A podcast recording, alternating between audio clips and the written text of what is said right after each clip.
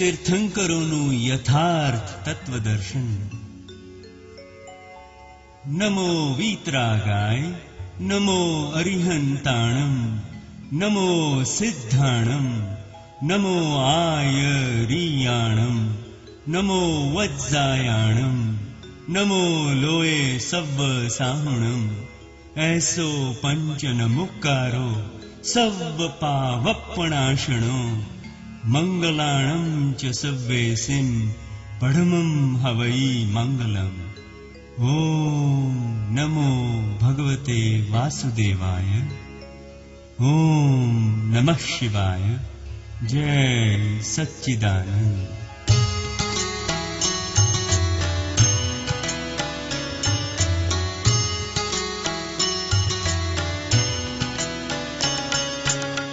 तीर्थंक पूर्ण भगवान् केवल ज्ञानी अरिहन्त ब्रह्माण्डी विज्ञान आत्म तत्त्वने पूर्ण जनना कोटि कोटि जीवो न मोक्षदातार.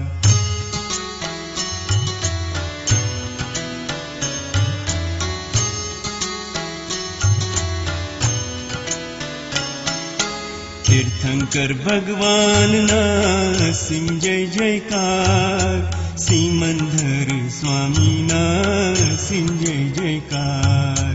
दादा भगवान् अस्िं जय जयकार। दादा भगवान् नासिं जय जयकार। दादा भगवान् अस्य जादा भगवासिंजय जयकार। दादा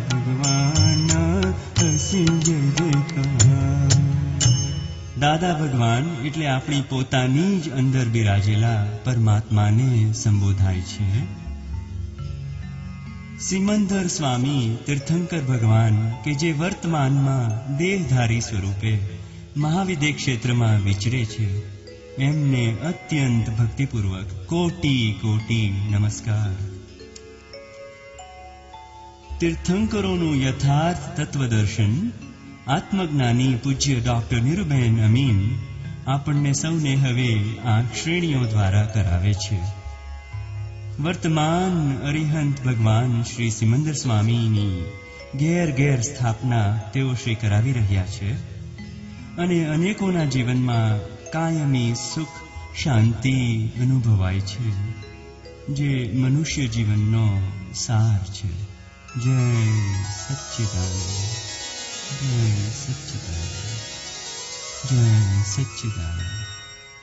પાર્શ્વનાથ ભગવાનના જીવનમાં એક સરસ પ્રસંગ આવે છે. એમના પાસે આવે ને કેવા કેવા જાતના બધા શ્રાવકો આવતા હતા અને કેવી રીતના ભગવાન પાસેથી બોધ પામતા હતા અને પોતાનું જીવન ધન્ય બનાવતા હતા. એની સુંદર વાત આવે છે. નાગપુરી નગરીમાં ધનપતિ નામે એક ધનાઢ્ય શ્રેષ્ઠી હતો. શ્રેષ્ઠી એટલે શેઠ. આપણા, આપણે અત્યારે જેને શેઠ કહીએ છીએ, ત્યારે એ કાળમાં શ્રેષ્ઠ શબ્દ વપરાતો હતો. સંસ્કૃત છે શબ્દ.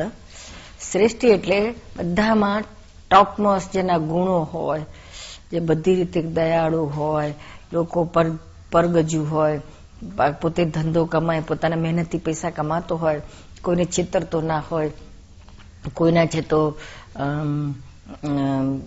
કોઈના ઉપર છે તો છેતરીને અથવા તો એને ઊંગલું બનાવીને, બુદ્ધિથી મારીને પૈસા ના કમાતો હોય, બહુ સાત્વિકતાથી જીવન જીવતો હોય, ભક્તિમાં હોય, બધું જ કરતો હોય. અને એની સુગંધ શ્રેષ્ઠી, ખરો શ્રેષ્ઠી તો કોને કહેવાય? કે એની સુગંધ છે તો એક શ્રેષ્ઠીની સુગંધ એને આજુબાજુના પચાસ પચાસ માઇલના એરિયામાં ચારેદમ એની સુગંધ ફેલાતી હોય. લોકો એની નામની કીર્તિ ગાતા ઓહો, હો, આવા શેઠ આવા શ્રેષ્ઠી છે અમારે ત્યાં. જેમ જગડુસા શેઠ થઈ ગયા. એવા બધા, એ કાળમાં તો બધા ઘણા ઠેર ઠેર ગામે ગામ એવા શ્રેષ્ઠીઓ હતા.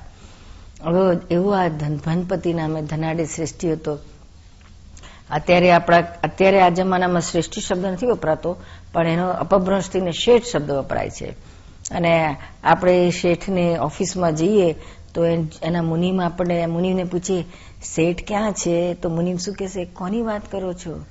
ઓ, પેલા શઠની વાત કરો છો. એટલે એક માત્રા કાઢી નાખે છે આજકાલ. આવી રીતના થઈ ગયું છે બધું. આ સાઉથમાં એને શેટ્ટી કહે છે, શેઠને શેટ્ટી કહે છે.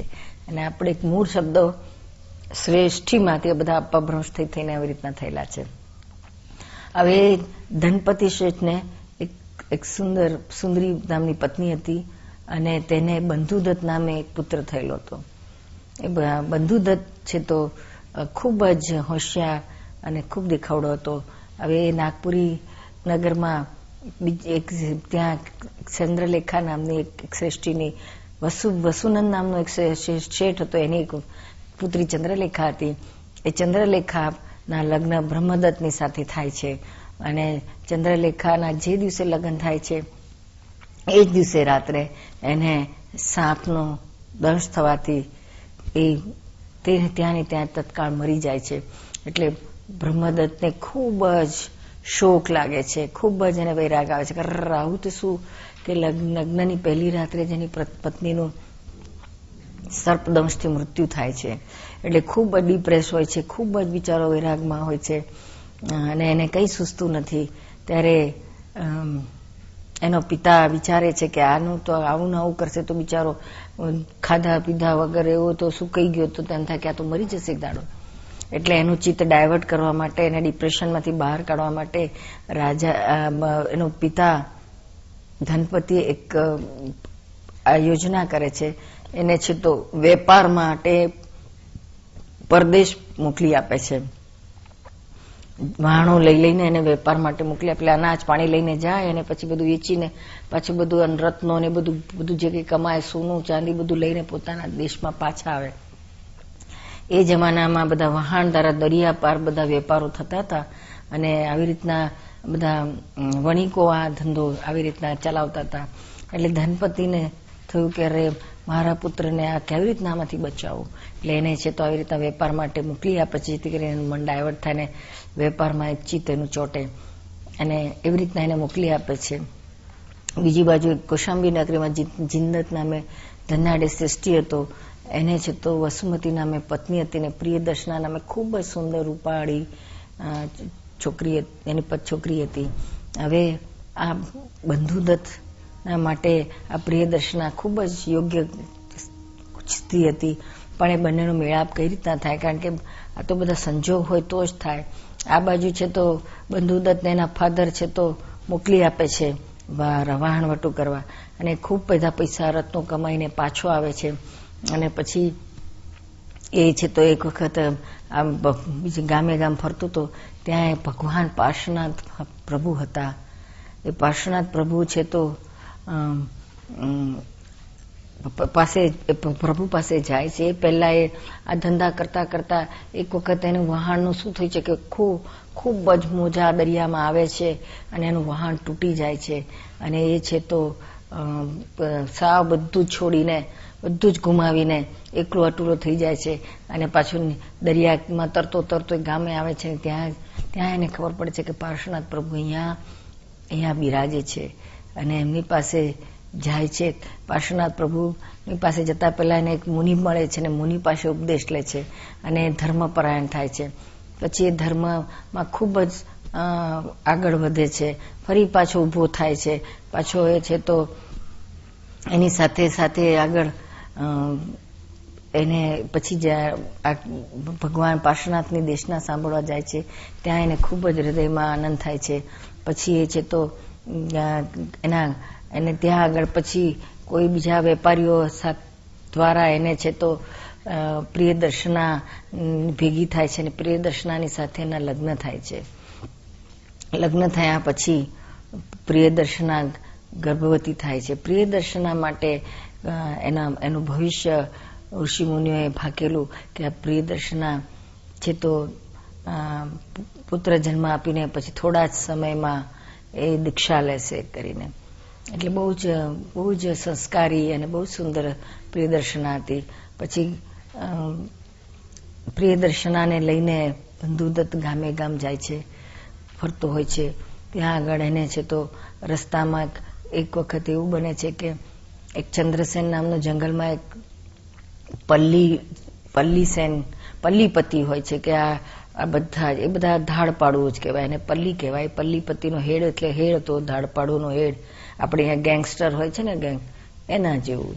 એવો એ હોય છે અને એ છે તો ચંદ્રસેન વખત આ આ બંને જણા પ્રિયદર્શના અને બંધુદત્ત એક જિનાલયમાં બેસીને વિશ્રામ કરતા છે. ત્યાં આગળ આવે છે, ધાડ પાડે છે અને આની પાસેનું બધું જે રત્નો અને બધા હીરા અને માણેક જે બધું તે બધું લૂંટી લે છે.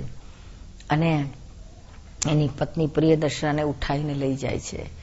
એટલે પાછું બંધુદત્તને ફરી પોતાના પતિ, પત્નીનો વિયોગ થાય છે અને ખૂબ દુઃખમાં અને દુઃખમાં રહે છે. હવે એવા પછી હવે બીજો કોઈ ઉપાય એટલે એક ગામથી બીજે ગામ, બીજે ગામથી ત્રીજે ગામ ફરતો હોય છે. ત્યાં એને એનો મામો પણ ભેગો થઈ જાય છે. મામા ભાણે બધે આવી રીતના ગામે ગામ જતા હોય છે. ત્યાં આગળ એક વખત એને ખૂબ તરસ લાગ્યો છે. એટલે જંગલમાં પાણી પીવા જાય છે. ત્યાં આગળ એને ચમકતો ચમકતો કંઈ ચરું દેખાય છે. એ ખોદીને એ બધું રત્નોનો ભંડાર હતો એમાં. ખૂબ જ કિંમતી રત્નો હતા. એ લઈને, એ તાંબાનો ચરું લઈને પોતે અને મામા સાથે જાય છે. હવે એ નીકળી જાય છે, ખુશ થઈને જાય છે કહો આટલી બધી કમાણી થઈ છે. તો હવે પેલા પલ્લીપતિને હું છે તો આ બધા રત્નો આપીશ અને બદલામાં મારી પત્નીને પાછી લઈ આવીશ. પણ એનું પણ એની એની મનોકામના પૂરી થતી નથી. કારણ કે રસ્તામાં જ એને બધા રાજાના સૈનિકો ભેગા થાય છે. અને આને આ લોકોની પાસે આ બધું આટલું બધું હીરા માણેકનું ચરું જુએ છે અને પૂછે છે કે કોનો ચરું છે, શું છે? તો કે મારો છે, ખોટું બોલે છે. પેલા લોકો એને પૂછે છે કે તો બોલ ચરુમાં શું શું છે? એટલે એને ખબર પડતી નથી, કશું જ ખબર હોતી નથી. એટલે પકડાઈ જાય છે. પછી પોતાનો બધો ગુનો કબૂલ કરે છે. પછી મામા ભાણેજને રાજા છે તો જેલમાં નાખે છે. નરક જેવા કારાવાસમાં એને છ મહિના રહેવું પડે છે અને ખૂબ દુઃખ ભોગવે છે. બીજી બાજુ છે તો ચંદ્રસેન પ્રિયદર્શનને પોતાના લઈ જાય છે પોતાના પોતાના આવાસમાં. અને ત્યાં એને ખબર પડે છે કે આ પ્રિયદર્શના તો એના એના પિતાએ તો એને ખૂબ જ કે છે, મને મદદ કરી હતી. મારી મુશ્કેલીમાં એણે મારો જાન બચાવ્યો હતો રાજા પાછળ પડ્યો હતો ત્યારે આણે એને બચાવ્યો હતો અને એના એના પિતાએ એને મોટો ઉપકાર કર્યો હતો એટલે એને પ્રિયદર્શનાને પોતાની પુત્રીની જેમ એને સાચવે છે અને ગર્ભવતી હોય છે, એ નક્કી કરે છે કે ગમે એમ કરીને હું તારા પતિને પાછો લઈ આવીશ. છ મહિનામાં જો નહીં લાવું તો હું પોતે જાતે બળીને મરી જઈશ. એવું પોતે પ્રતિજ્ઞા લે છે. આ બાજુ એને ખૂબ શોધ ચલાવે છે, બધે ગામે ગામ બધે શોધવા નીકળી પડે છે પોતે અને પોતાના માણસોને ચાર મહિના સુધી શોધ શોધ કરે છે, પણ એને ક્યાંય પત્તો લાગતો નથી કારણ કે આ તો રાજાને ત્યાં જેલમાં જ નતા. એટલે જીન પેલો ચંદ્રસેન, પલ્લી ખૂબ જ નિરાશ થઈ જાય છે. એને થાય છે કે, અરે રે, હવે આ પ્રિય દર્શાનાને હું, મેં આપેલું વચન કરી તે પાડીશ એ બિચારીને પતિ પતિ વગર કેવી રીતના જીવશે? ચાર મહિના થઈ ગયા છ મહિનાનું એનો પોતાનો પણ લીધેલું. એટલે મનમાં મનમાં નક્કી કરે છે કે, ના કરતા હું મરી જઉં તો સારું. એટલે એને પોતે બળી મરવાનું નક્કી કરે છે. કેટલા બધા આવી રીતના જાતે આપઘાત કરે છે પોતાના, પોતાનું મનોકામના પૂરી ન થવાને કારણે. અને આ આપઘાત એટલે ઉતાવળી પગલું ભરે છે. આપણામાં કહેવત છે જીવતો નર સદા સુખી. જીવતો હશે તો સુખી રહેશે. અને ગમે એટલું મુશ્કેલી આવે, પણ જીવતો હોય તો બધું, ગમે ત્યારે પહોંચી વળાય. પણ મરી ગયા પછી શું? એટલે આને આવો બધો વિચાર આવે છે પલ્લીને. કે આ મરી જઈશ, પણ તેથી શું કદાચ હું જીવતો રહીશ, તો કદાચ હજુ બે મહિના છે, હું પાછો બ્રહ્મદત્તને ખોળી શકીશ. એટલે એને મરવાનો વિચાર મુલતવી રાખ્યો અને પાછો શોધ ચલાવવા માંડ્યો. કે ક્યાં મળશે ક્યાં મળશે? મીન વહેલા પ્રિય દર્શનાને પુત્રનો જન્મ થાય છે અને રાજા ખૂબ ખુશ થાય છે. રાજાની પણ પલ્લી છે, તો પલ્લી રાજા કહેવાય છે ને એ બધાનો હેડ હોય છે. એને પછી નક્કી કરે છે કે આનો સરસ પુત્ર આવ્યો છે. અને આ જો બ્રહ્મદત્ત મળી જશે, તો હું એને બાધા રાખે છે કે દેવીઓને હું હું નર, દસ નર, એટલે દસ પુરુષોનો વધ કરી આપીશ. આવું આ બધાની અજ્ઞાન માન્યતાઓ અને બધી ભ્રાંતિ માન્યતાઓ આ બધો વધ કરીને આહુતિ આપવાનું, નૈવેદ્ય ધરવાનું જીવતાનો મારી નાખીને કરવાનું, આવું બધું ચાલતું હતું. એટલે આવી રીતના થયા પછી છે તો એને છે તો ખૂબ જ દુઃખી થાય છે કે ક્યારે મને બ્રહ્મદત્ત ભેગો થાય. પછી બીજી બાજુ બ્રહ્મદત્ત બ્રહ્મદત્ત તો કારાવાસમાં પોતાના રાજાની સાથે હોય છે. ત્યાં આગળ એક સંન્યાસી છે તો કારાવાસમાં પૂરવામાં આવે છે. કેમ તો કે સંન્યાસી નો માટે બહાર વાત પકડાય છે અને ખૂબ બધા ચરુ ને બધા ખૂબ વ્યભિચાર બધું બહુ કરેલું હોય છે. એટલે એને છે તો એમ એને પકડીને પૂરવામાં આવે છે. પછી એની પાસે બધી વાતો કરવામાં આવે છે. પછી કહે છે કે મેં આટલા આટલા બધા લૂંટ કરેલા. આટલી આટલી જગ્યાએ મેં ચરુ ડાબ્યા છે. અને બધી જગ્યાએથી ચરુ મળ્યા, પણ એક જ જગ્યાએથી ચરુ મળ્યા નહીં. અને એ ચરુ ચરુ ના મળ્યા, એક જગ્યાએથી ચરુ ના મળ્યો, તો પછી કે આ ક્યાં તો કેવી મને ખબર નથી. પણ એમાં આવા બધા રત્નો ના બધું હતું. એટલે તરત પેલા ન્યાયાધીશને ટેલી થાય છે કે આ બ્રહ્મદત્ત પાસેથી જે ચરુ નીકળ્યું તે આનો દાટેલો હશે. એટલે પછી એ બધાને છોડી દે છે. બ્રહ્મદત્ત તો ખુશ થઈ જાય છે અને પ્રિયદર્શનાને શોધતો શોધતો આવે છે. ત્યાં આગળ છે તો એને આ પલ્લીના બધા બધા છે તો સૈનિકો આ લોકોને પકડી લાવે છે અને બંધુદત્તનો વધ કરવા જાય છે. બંધુદત્તનો વધ કરવા જતા ઓલી પ્રિયદર્શનાને પણ ત્યાં ઊભી રાખે છે અને એને ઢાંકી દે છે કે આ વધ જોઈ નહીં શકે. પછી જેવું પેલું મારવા જાય છે, ત્યાં પેલો પ્રિયદર્શનાને થાય છે કે આ શું છે, કોણ છે, બધું કરવા માટે જવું પેલો પોતાનો ઘૂમટો કાઢીને જુએ છે તો પોતાના જ પતિને વધ કરવામાં આવે છે. એટલે એ તરત જ રોકે છે ને કે છે, આ તો મારો પતિ છે. પછી પેલા પલ્લી પલ્લી તો પતિ તો ખૂબ જ ખુશ થઈ જાય છે. ચંદ્રસેન અને પછી પ્રિયદર્શનાને સોંપે છે. અને પ્રિયદર્શનાને લઈને બંધુદત્ત પાછો પોતાના નગરમાં જાય છે અને ખૂબ જ ભક્તિ આરાધના કરે છે. અને એક વખત બંધુદત્ત એની પત્ની સાથે ભગવાનને ત્યાં સમોસરણમાં જાય છે. ભગવાનની પાસે ખૂબ જ ભક્તિભાવથી ભગવાનની દેશના સાંભળે છે. ભગવાનની દેશના સાંભળતા એનું હૃદય ઠરી જાય છે. ભગવાનની વાણી એટલી બધી હોય છે કે તમામ મન, બુદ્ધિ, ચિત્ત, અહંકાર, અંતસ્કરણનો સગળો ખળભળાટ સમી જાય, સ્થિર થઈ જાય. અને અંદર છે, આનંદ આનંદ થઈ જાય. એવી રીતે અને ખૂબ જ પ્રભા ભગવાનની પાસેથી અહોભાવથી પછી દીક્ષા લે છે. પછી ભગવાનને પૂછે છે કે, હે પ્રભુ કયા ભાવમાં મારું શું શું અવતાર હશે? શું હશે? મેં કેવા કર્મ કર્યા હશે? કે જેથી કરીને મને આવું પત્નીનો વિયોગ પહેલી પત્ની મરી ગઈ, બીજી આવી રીતના જતી રહી, આ બધા આવા વારંવાર મને દુઃખ કેમ ભોગવવાના આવ્યા કેમ મને વારંવાર બંદીવાન થવું પડ્યું? કેમ મારા વાણ વારંવાર લૂંટાયા અને તૂટી ગયા ડૂબી ગયા? તો પછી ભગવાન એને પૂર્વભૂનો બંધુદત્તનો પૂર્વભૂનો વૃત્તાંત સંભાળે, સંભળાવે છે કે ભાઈ ગયા ભાવમાં તું ભરત ક્ષેત્રમાં, વિંધ્યાદ્રી પર્વતમાં શિકાશ નામે ભીલ હતો. ભીલનો રાજા હતો અને તું ખૂબ જ હિંસા કરતો હતો. બધાને મારી નાખતો હતો અને વિષયમાં અને હંસામાં ખૂબ જ તું તે વખતે ડૂબેલો હતો. અને તે શ્રીમતી નામની પત્ની હતી, જે આ ત્યારે આ ભૂમાં તને પ્રિય દર્શના તરીકે પાછી ભેગી થાય છે. અને પૂર્વભાવમાં ભિલ્લના વખત રાજાના જન્મમાં તે ખૂબ પ્રાણીઓનો હિંસા કરેલી, ખૂબ પ્રાણીઓને વિયોગ કરાયો તો પોતપોતાની પત્નીઓ સાથે. અને એ એ વખતે તારી પત્ની આ પ્રિયદર્શના તને આ કામમાં અનુમોદના આપતી હતી. તું આ બધું કરતો હતો ને એમાં એ ખુશ થતી હતી હજુ કરો હજુ કરો એમ તને અનુમોદન આપતી હતી. એ એ બાંધેલા કર્મના વિપાક રૂપે અત્યારે તું આ બંધુદત્ત થયો અને તારી પત્ની પ્રિયદર્શના આ બંને જણા પતિ પત્ની તરીકે આવ્યા પણ તે આ બધા જાતે પાપ કરેલા એટલે તને સૌથી વધારે ભોગવટો આવ્યો અને પેલી અનુમોદના કરી એટલે એને જરા ઓછો આવ્યો પણ તને સૌથી વધારે આવ્યો તે તને તારી પત્ની વારંવાર મૃત્યુ પામી, તારા વારંવાર તારા વાહન ડૂબ્યા અને વારંવાર તારે કારાવાસમાં જવું પડ્યું અને એ બધું હોવાને કારણે હવે તારે કંઈક તારે પાછલા બોમાં કંઈક થોડું પુણ્ય કર્યું હશે, તો તું છે તો પાછો મને ભેગો થયો છે અને આ વિતરાગ માર્ગને, મોક્ષ માર્ગને પામ્યો છું. પછી ફરી બંધુદત્તે પ્રશ્ન પૂછ્યો કે પ્રભુ, હવે મારું મોક્ષ ક્યારે થશે? ત્યારે ભગવાને જવાબ આપ્યો કે મૃત્યુ પછી તું પૂર્વ મહાદેશ પૂર્વ મહાવિદ્ય ક્ષેત્રમાં. મહાવિદ્ય ક્ષેત્ર પૂર્વ, પશ્ચિમ, આ બધા દક્ષિણ બધા ઘણા બધા છે, પાંચ મહાવિદ્ય ક્ષેત્ર છે. એમાંના પૂર્વ મહાવિદ્ય ક્ષેત્રમાં તારો જન્મ થશે. પણ એ પહેલા અહીંયાથી તો તું છે તો દીક્ષા લીધી એના ધર્મ ધ્યાનમાં રહ્યો, તેથી તું દેવગતિમાં જઈશ અને તારી પત્ની પણ દેવી થશે. અને ત્યાંથી ચવીને તમે પૂર્વ મહાવિદ્ય ક્ષેત્રમાં તું ચક્રવર્તી રાજા થઈશ.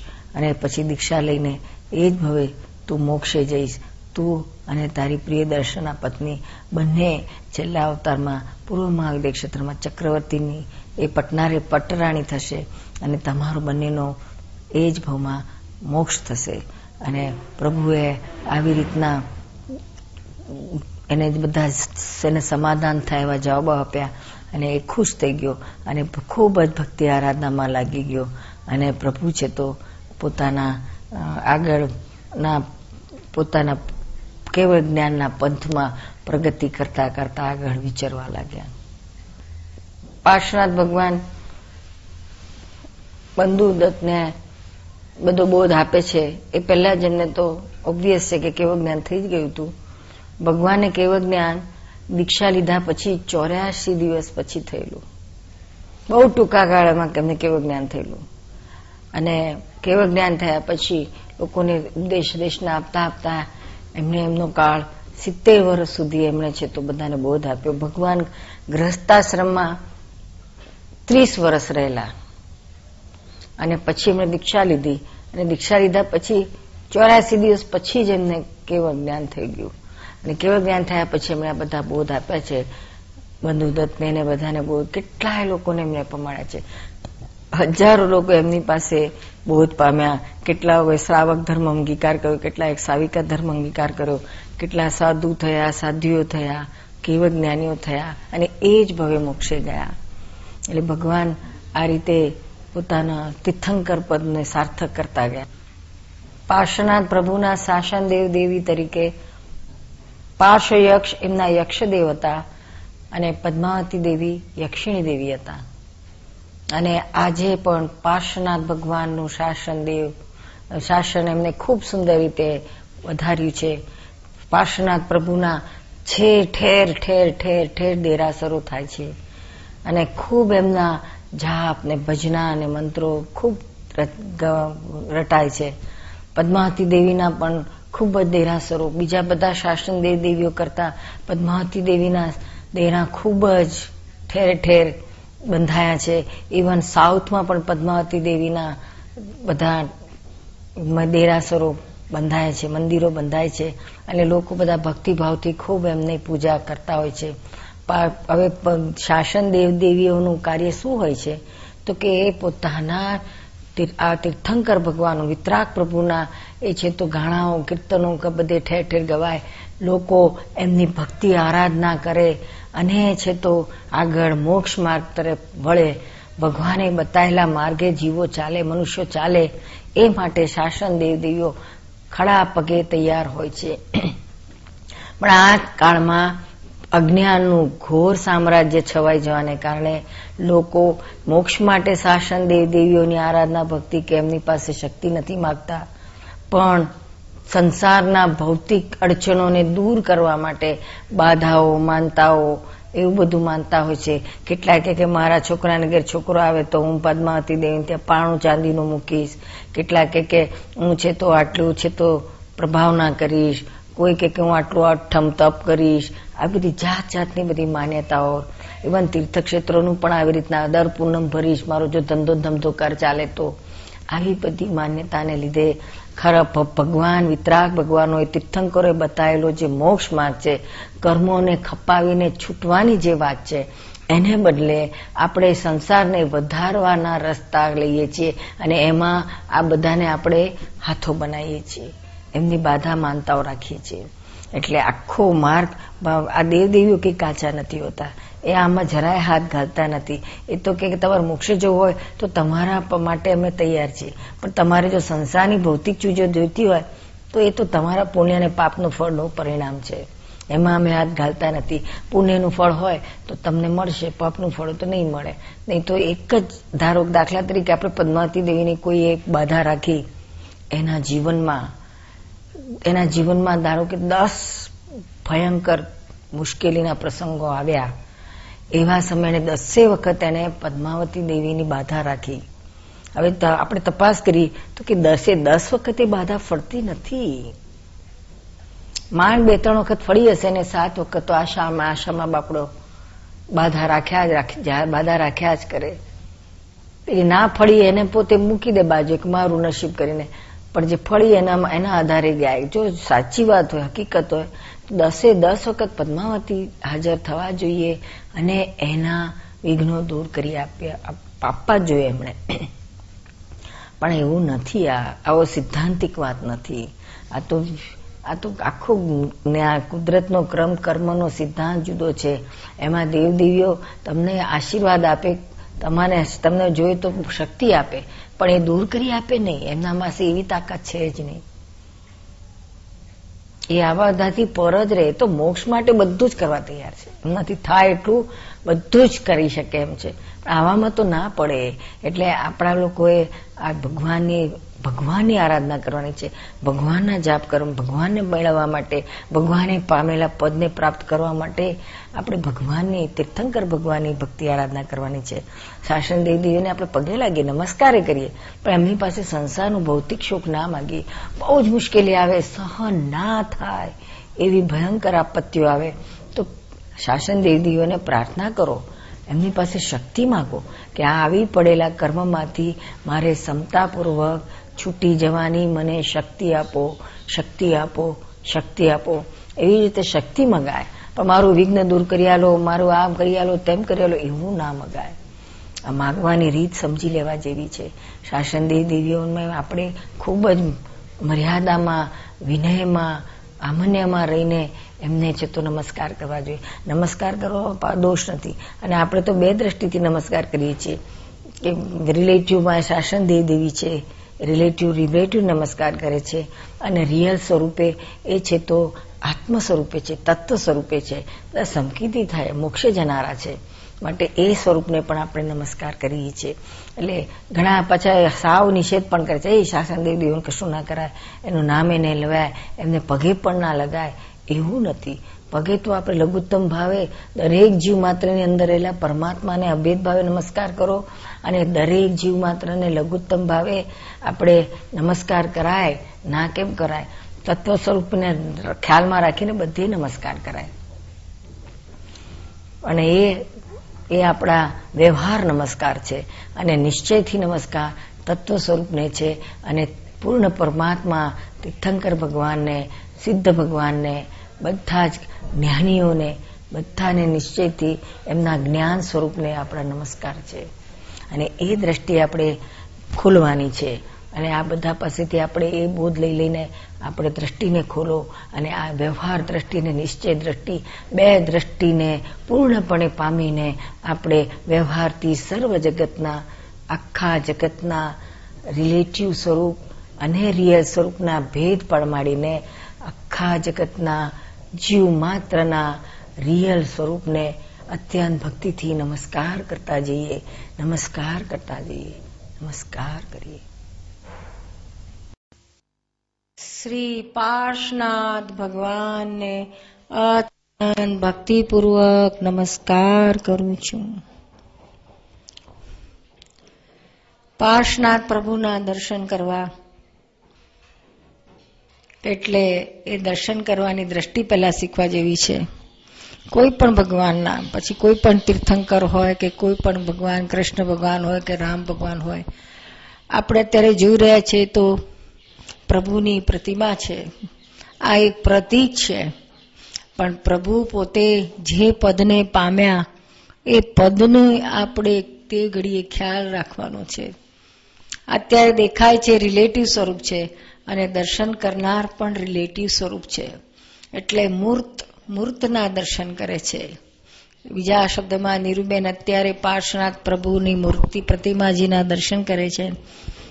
અને અંદર આત્મભાવે હું પાર્શ્વનાથ પ્રભુના રિયલ સ્વરૂપને, પરમાત્મ સ્વરૂપને, તત્વ સ્વરૂપને અભેદ ભાવે દર્શન કરું છું. એટલે રિયલ અને રિલેટિવ બંને દ્રષ્ટિથી દર્શન થાય. એટલે બે વસ્તુ રિયલ અને આત્મ સ્વરૂપ અને રિલેટિવ એ બહારનું અત્યારે બીમ છે તે. અને પોતાનું પણ રિયલ સ્વરૂપ આત્મ સ્વરૂપ અને આ દેહ છે એ રિલેટિવ સ્વરૂપ. એમાં ચારને જુદા રાખીને જ્યાં જઈએ ત્યાં ખૂબ ભક્તિથી, અભેદતાથી દર્શન કરવામાં આવે. તો એ દર્શન સાચા હોય છે, પૂરેપૂરા હોય છે અને એનું ફળ રોકડું મળે છે, આનંદ આનંદ થાય છે. આ બધા સુંદર સુંદર તીર્થક્ષેત્રો કરોડો શું અબજો રૂપિયાના ખર્ચે બંધાય છે. અને એમાં બધા તીર્થંકર ભગવંતોની પ્રતિમાનું સ્થાપન કરવામાં આવે છે. લાખો શું કરોડો વર્ષો પછી પણ આ બધા તીર્થંકરોને આજે લોકો આટલા ભક્તિભાવથી, કેટલા પ્રેમથી દૂર દૂરથી આવી આવીને બધા દર્શન કરે છે. એટલો બધો અહોભાવ આટલા બધા વર્ષો પછી પણ લોકોના હૃદયમાં સ્થાપન કરવું એ કંઈ જેવું તેવું પદ કહેવાય તીર્થંકરોનું? આજે આપણે આપણે જીવતા હોઈએ તોય આપણા છોકરાના માટે, છોકરાના હૃદયમાં આપણા બાપને માટે જરા પણ પૂજ્ય ભાવ નથી હોતો. પૂજ્ય ભાવ તો બાજુએ ગયો, પણ જરા પણ આદરણીય ભાવ કે માન પણ નથી રહ્યું. ત્યાં આગળ તીર્થંકરોએ એવું તો શું અચીવ કર્યું હશે?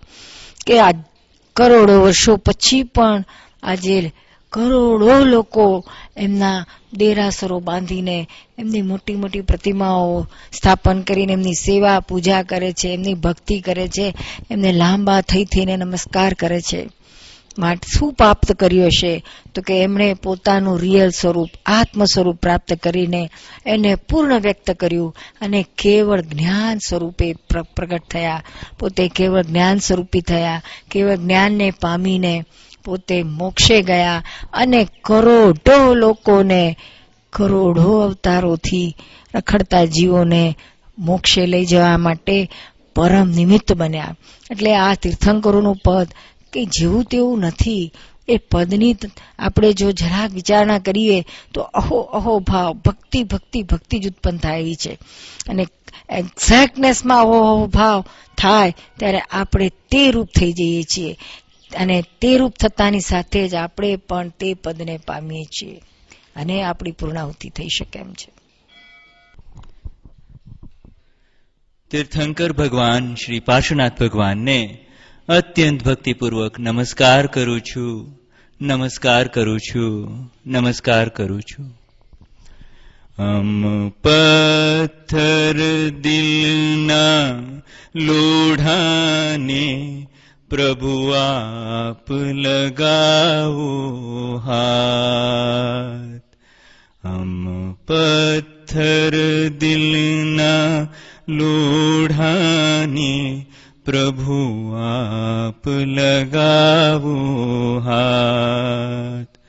तम जादू भरिया लगावनयणा बाड़ो सघड़ा पाप। महादुख रूपी जग संयोगो छुटवा माटे धर्म प्रयोगो। निर्द्वेष जरावो कर्म वियोगो नथी ज खपता भवत्रियोगो।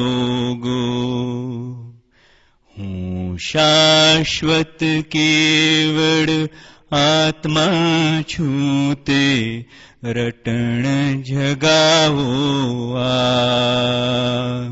हूँ शाश्वत केवड आत्मा छूते रटण जगावो आप। मुजवज्जर जीवा कठण दिल पे कुसुम कर संगात। तम जादू भरिया भर्यामीनणाति लाडो सब बाडो सघडा पाप। મનવાણી શરીરના કમઠ કરમથી ગૂંચ પાડી બહુ કપટ અહમથી અણહકનું ખેંચ્યું મોહ ભરમથી ઊંધું જ ચાલ્યા મોક્ષ મરમથી અહીં મિથ્યાત્વે ડૂબેલા જીવને પારસ કરજો નાથ અહીં મિથ્યાત્વે ડૂબેલા જીવને પારસ કરજો નાથ અશુદ્ધ પુદગલના કમઠ કશાયો ना पत्थर दिल ना लोढ प्रभु आप लगाबुहा शासन देवो शासन रक्षो देवी पद्मा टाळो विपरीत बुद्धि अग्ना। शासन रक्षो देवी पद्मा टाडो विपरीत बुद्धि अग्ना। निर्मूज सुझावो अंतर प्रज्ञा अब्बर साहो संकित संज्ञा। અમને મળજો વિતરાગી દીક્ષા પ્રગટાત્મા નિજ પાસ અમને મળજો વિતરાગી દીક્ષા પ્રગટાત્મા નિજ પાસ શુદ્ધ અને કાંતિ સર્વોદય પર करुणा काढो सनात्। शुद्ध अनेकान्ति सर्वोदय पर करुणा ठारो ठारु सना अर दिलना प्रभु आप लगाडो हाथ। तं जादू भर्यामि नैणा पाबाडो सगडा पा तम जादू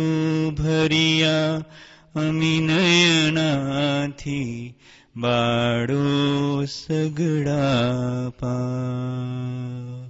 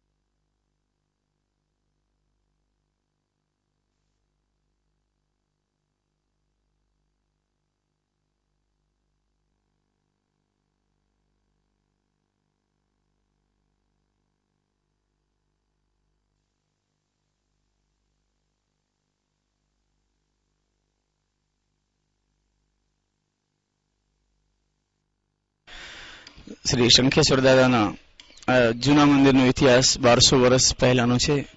જ્યારે વચગાળામાં મુસ્લિમ શાસકો, જે મૂર્તિભંજકો હતા એમણે જ્યારે ખંડિત મંદિરો કરતા હતા ભારતના, એ વખતે શંખેશ્વર દાદા અને બીજા ભગવાનની પ્રતિમાઓને પેલા એ લોકોથી રક્ષવા માટે એમને મૂકી દીધા હતા એક જમીનમાં ભંડારી દીધેલા એ વખતનો આ પ્રાચીન ખંડેર છે, જે છે બારસો વર્ષ પહેલાનો એનો ઇતિહાસ છે. એ પછી કાળક્રમે મુસ્લિમ રાજા, રાજાઓ ગયા મૂર્તિભંજકો જ્યારે અહીંથી ગયા અને પછી હિન્દુ રાજાઓ આવ્યા, એ પછી હાલ જે નવું મંદિર જે વિદ્યમાન છે, આ સાઈડમાં. આ જે મંદિર છે, નવું એને પાંચસો વર્ષ થયા. કાળક્રમે એનો જીર્ણોદ્ધાર થતો રહ્યો. અત્યારે પણ એનું જીર્ણોદ્ધારનું કામ ચાલે છે. આ સંખ્યા દાદા નો પ્રતિમાનો ઇતિહાસ તો ખૂબ ખૂબ પ્રાચીન છે. ગઈ ચોવીસીમાં અષાઢી શ્રાવકે એ વખતના નવમા તીર્થંકર દામોદર સ્વામીને પૂછેલું કહ્યું, પ્રભુ, મારો મોક્ષ ક્યારે થશે? દામોદર સ્વામીએ એ વખતે કહેલું કે, આવતી ચોવીસીમાં પાર્શ્વનાથ ભગવાન થવાના છે, ત્રેવીસમાં તીર્થંકરને એની ભક્તિ કરીને એના ગણધર થશો તમે અને પછી તમારી મુક્તિ થશે. તો અષાઢીએ એ જમાનામાં વિચાર્યું કે ત્યાં સુધી મારે પહોંચવાનું જો હોય તો આજથી શા માટે ન શરૂ કરું? એમ વિચારી અને ગઈ ચોવીસીમાં ભગવાનની મૂર્તિ બનાવેલી અને ખૂબ ભક્તિ કરી એના પુણ્યથી પોતે ચૌદમા દેવલોકમાં ગયા. ત્યાંથી સૂર્યલોકમાં ગયા ત્યાંથી ચંદ્રલોકમાં ગયા ચોપન ચોપન લાખ વર્ષ સુધી આ મૂર્તિની પૂજા કરી છે. છેવટે પાતાળ લોકમાં આવ્યા, ત્યાં પણ ભગવાન સાથે છે. અને એવી રીતે ત્રણેય લોકમાં પૂજાયેલા આ શંખેશ્વર પાસના દાદાની પ્રતિમા હાલ આ મંદિરમાં વિદ્યમાન છે. લોકો એની ખૂબ ભક્તિ કરે છે. જ્યારે પાતાળ લોકમાં ત્યારે કૃષ્ણ અને જરાસંઘ વચ્ચે યુદ્ધ થયું, તો એ વખતે મંત્ર યુગ હતો. તો જરાસંઘે જરા નામની મેલી વિદ્યાનું મારણ પ્રયોગ કર્યો. કૃષ્ણનું સૈન્ય ફટાફટ મરવા માંડ્યું, શિથિલ થઈ ગયા ગાત્રો સૈન્યના. એને એમ થયું કે આમને આમ તો હરી જવાશે. તો એ વખતે નેમનાથ ભગવાન સાથે હતા. નેમનાથ ભગવાને પૂછ્યું, નેમનાથ ભગવાનને પૂછ્યું કૃષ્ણએ કે પ્રભુ, આમાંથી કેવી રીતે છુટકારો મેળવાય? તો નેમનાથ ભગવાને કીધું કે આ લોકમાં, પાતાળ લોકમાં, આ ભૂમિના પાતાળ લોકમાં એક દિવ્ય પ્રતિમા છે, પાર્શ્વનાથ ભગવાનની. એને તમે પ્રગટ કરો, ત્રણ દિવસનો અઠ્ઠમ કરો. પદ્માવતી માં પ્રસન્ન થઈને તમને કંઈક રસ્તો બતાવશે. તો કૃષ્ણ ભગવાને અહીંયા અઠમ કર્યો છે. અને માં પ્રગટ થયા, માએ માને કીધું કે આનો રસ્તો શું? આમને આમ તો અમે હારી જઈશું.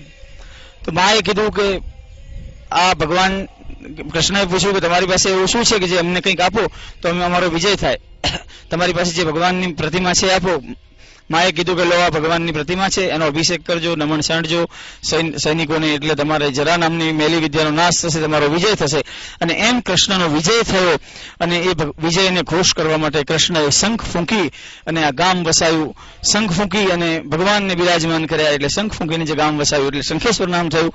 અને શંખ ફૂંકીને ભગવાનને બિરાજમાન કર્યા એટલે શંખેશ્વર પાર્શ્વનાથ ભગવાન તરીકે આજે જગતમાં પૂજાય છે. ખૂબ એનો મહિમા છે. લોકો દૂર દૂરથી દુનિયાભરમાંથી અહીંયા જઈને ઉમટે છે, દાદાની ભાવ પૂજા યાત્રા વગેરે કરે છે.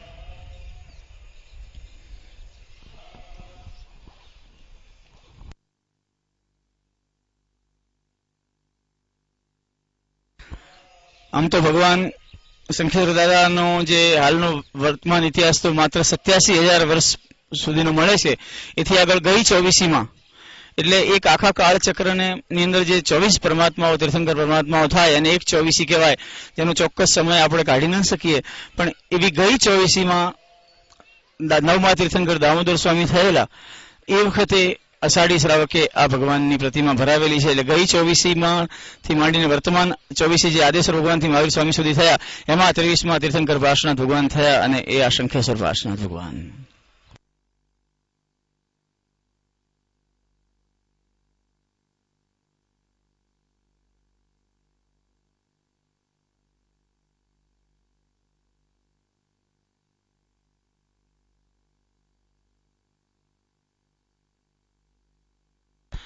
હા જે સામે મંદિર દેખાય છે, એ એકસો આઠ પાર્શ્વનાથ ભગવાનનું મંદિર જે છેલ્લા દસ વર્ષમાં તૈયાર થયું છે. આચાર્ય શ્રી પ્રેમ સુરેશ્વરજી આચાર્ય શ્રી લબ્ધી સુરેશ્વરજી અને આચાર્ય શ્રી સુબોધ સુરેશ્વરજી મહારાજ સાહેબની એમની નિશ્રામાં આ મંદિર તૈયાર થયું છે, એકસો આઠ પાર્શ્વનાથ ભગવાનનું મંદિર.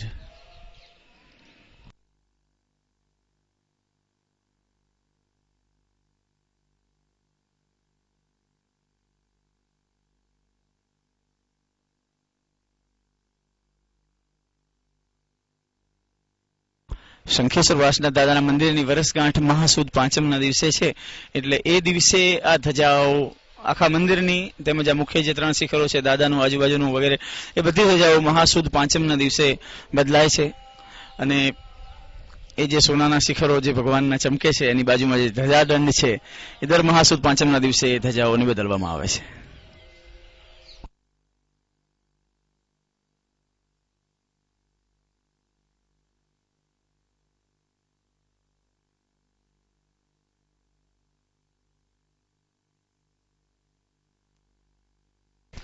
જે સામે મંદિર દેખાય છે, એ આગમ મંદિર છે, જેના મૂળનાયક ભગવાન મહાવીર સ્વામી છે, અને એની મંદિરની દિવાલો ઉપર સ્ટીલની પ્લેટોની અંદર જે જૈન ધર્મના મુખ્ય ધર્મ ગ્રંથો કહેવાય છે, આગમ.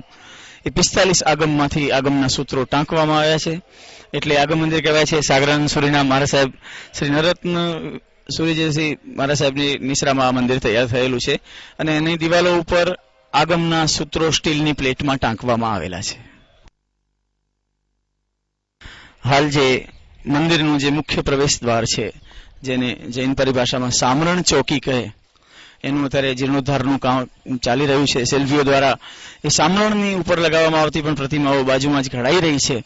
અને અદ્ભુત અદ્વિતીય બનશે. ભારતમાં કોઈ મંદિરમાં આવી સામરણ ચોકી નહીં હોય, એવું સામરણનું પ્રવેશ દ્વારનું કામ હાલ ચાલુ જ છે અને લગભગ થોડા સમયમાં પૂરું થઈ જશે.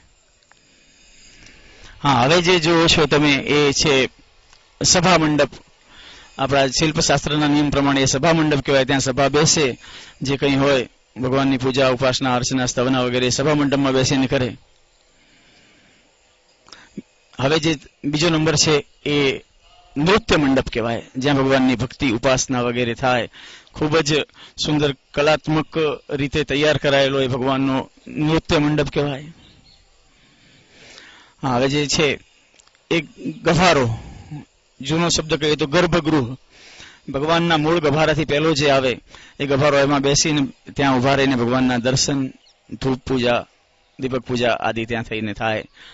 અને જે છેલ્લું છે, એ મૂળ ગર્ભગૃહ, જેમાં ભગવાન બિરાજમાન છે, શંખેશ્વર પાસના ભગવાન.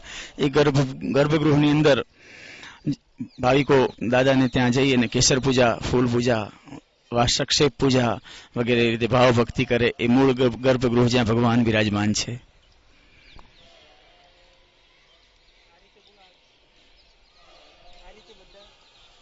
આ રીતે આખા દેરાસરના પ્રવેશ દ્વારથી માંડીને સભા મંડપ, નૃત્ય મંડપ, ગર્ભગૃહ અને મૂળ ગર્ભગૃહ એ રીતે પાંચે તમે ક્રમશર જોઈ રહ્યા છો.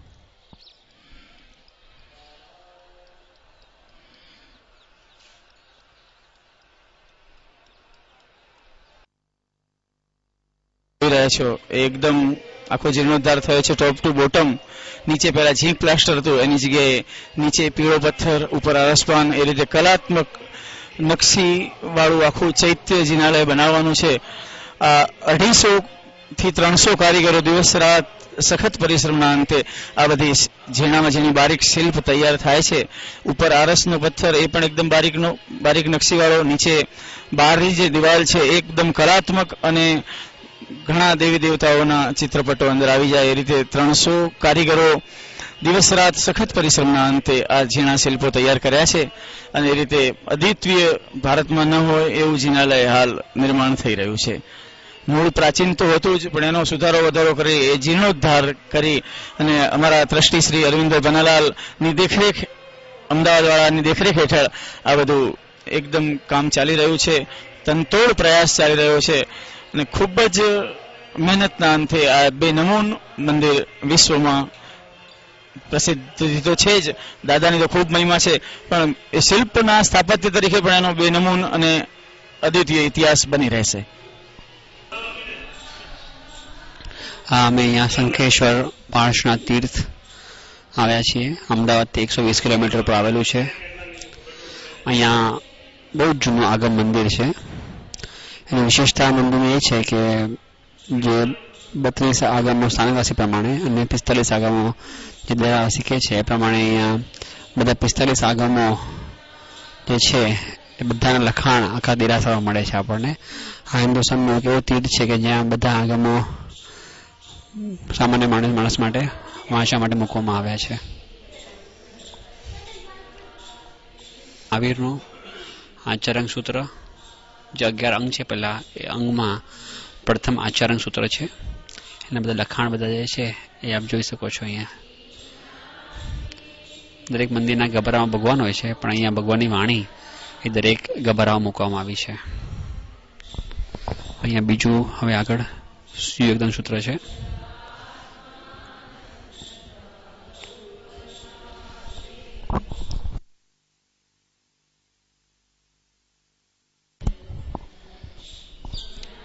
આ આગમ મંદિર કહેવાય છે. તે મહાવીર સ્વામી ભગવાન મૂળ નાયક તરીકે બિરાજમાન છે. પિસ્તાલીસ આગમ છે. તે મહાવીર સ્વામી ભગવાનની વાણી. જ્યારે ભગવાન મહાવીર સ્વામી હતા, ત્યારે એમને મૌખિક ઉપદેશ આપ્યો પિસ્તાલીસ આગમનો. અને પ્રથમ ગૌતમ સ્વામી ગણધર ભગવાને એમને લખ્યા અને પછી આ અહીંયા મૂક્યા. બીજી તો છ શિખરયુક્ત મંદિર કહેવાય છે.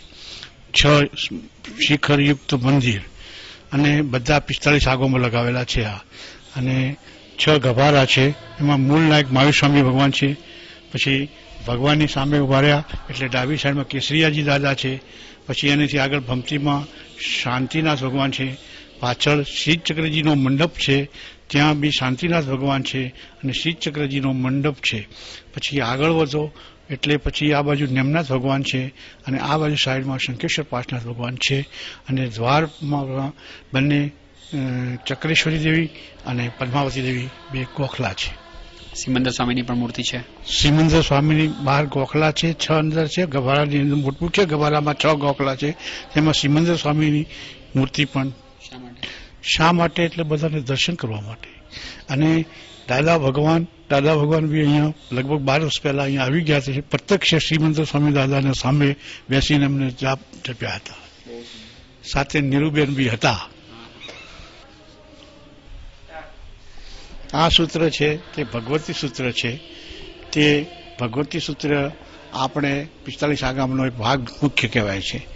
તે આ છે. આની અંદર કઈ રીતે શ્રાવકને રહેવું જૈન ધર્મનો બધો સાર આમાં આવે છે.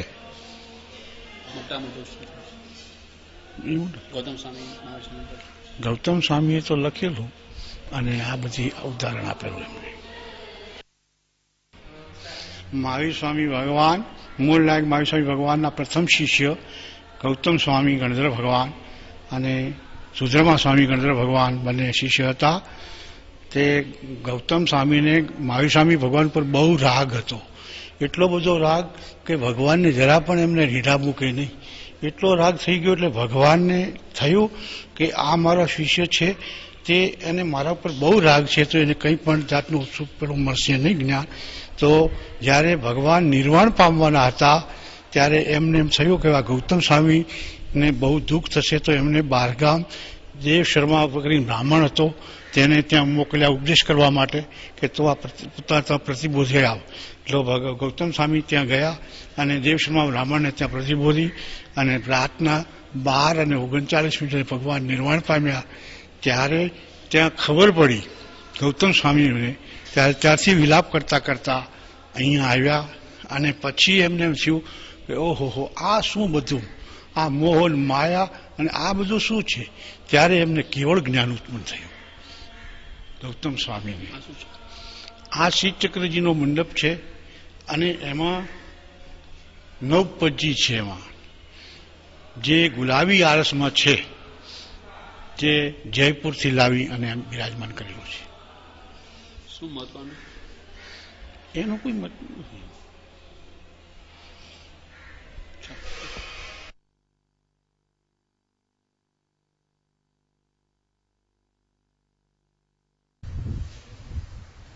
शंकेश्वर पार्सा दवा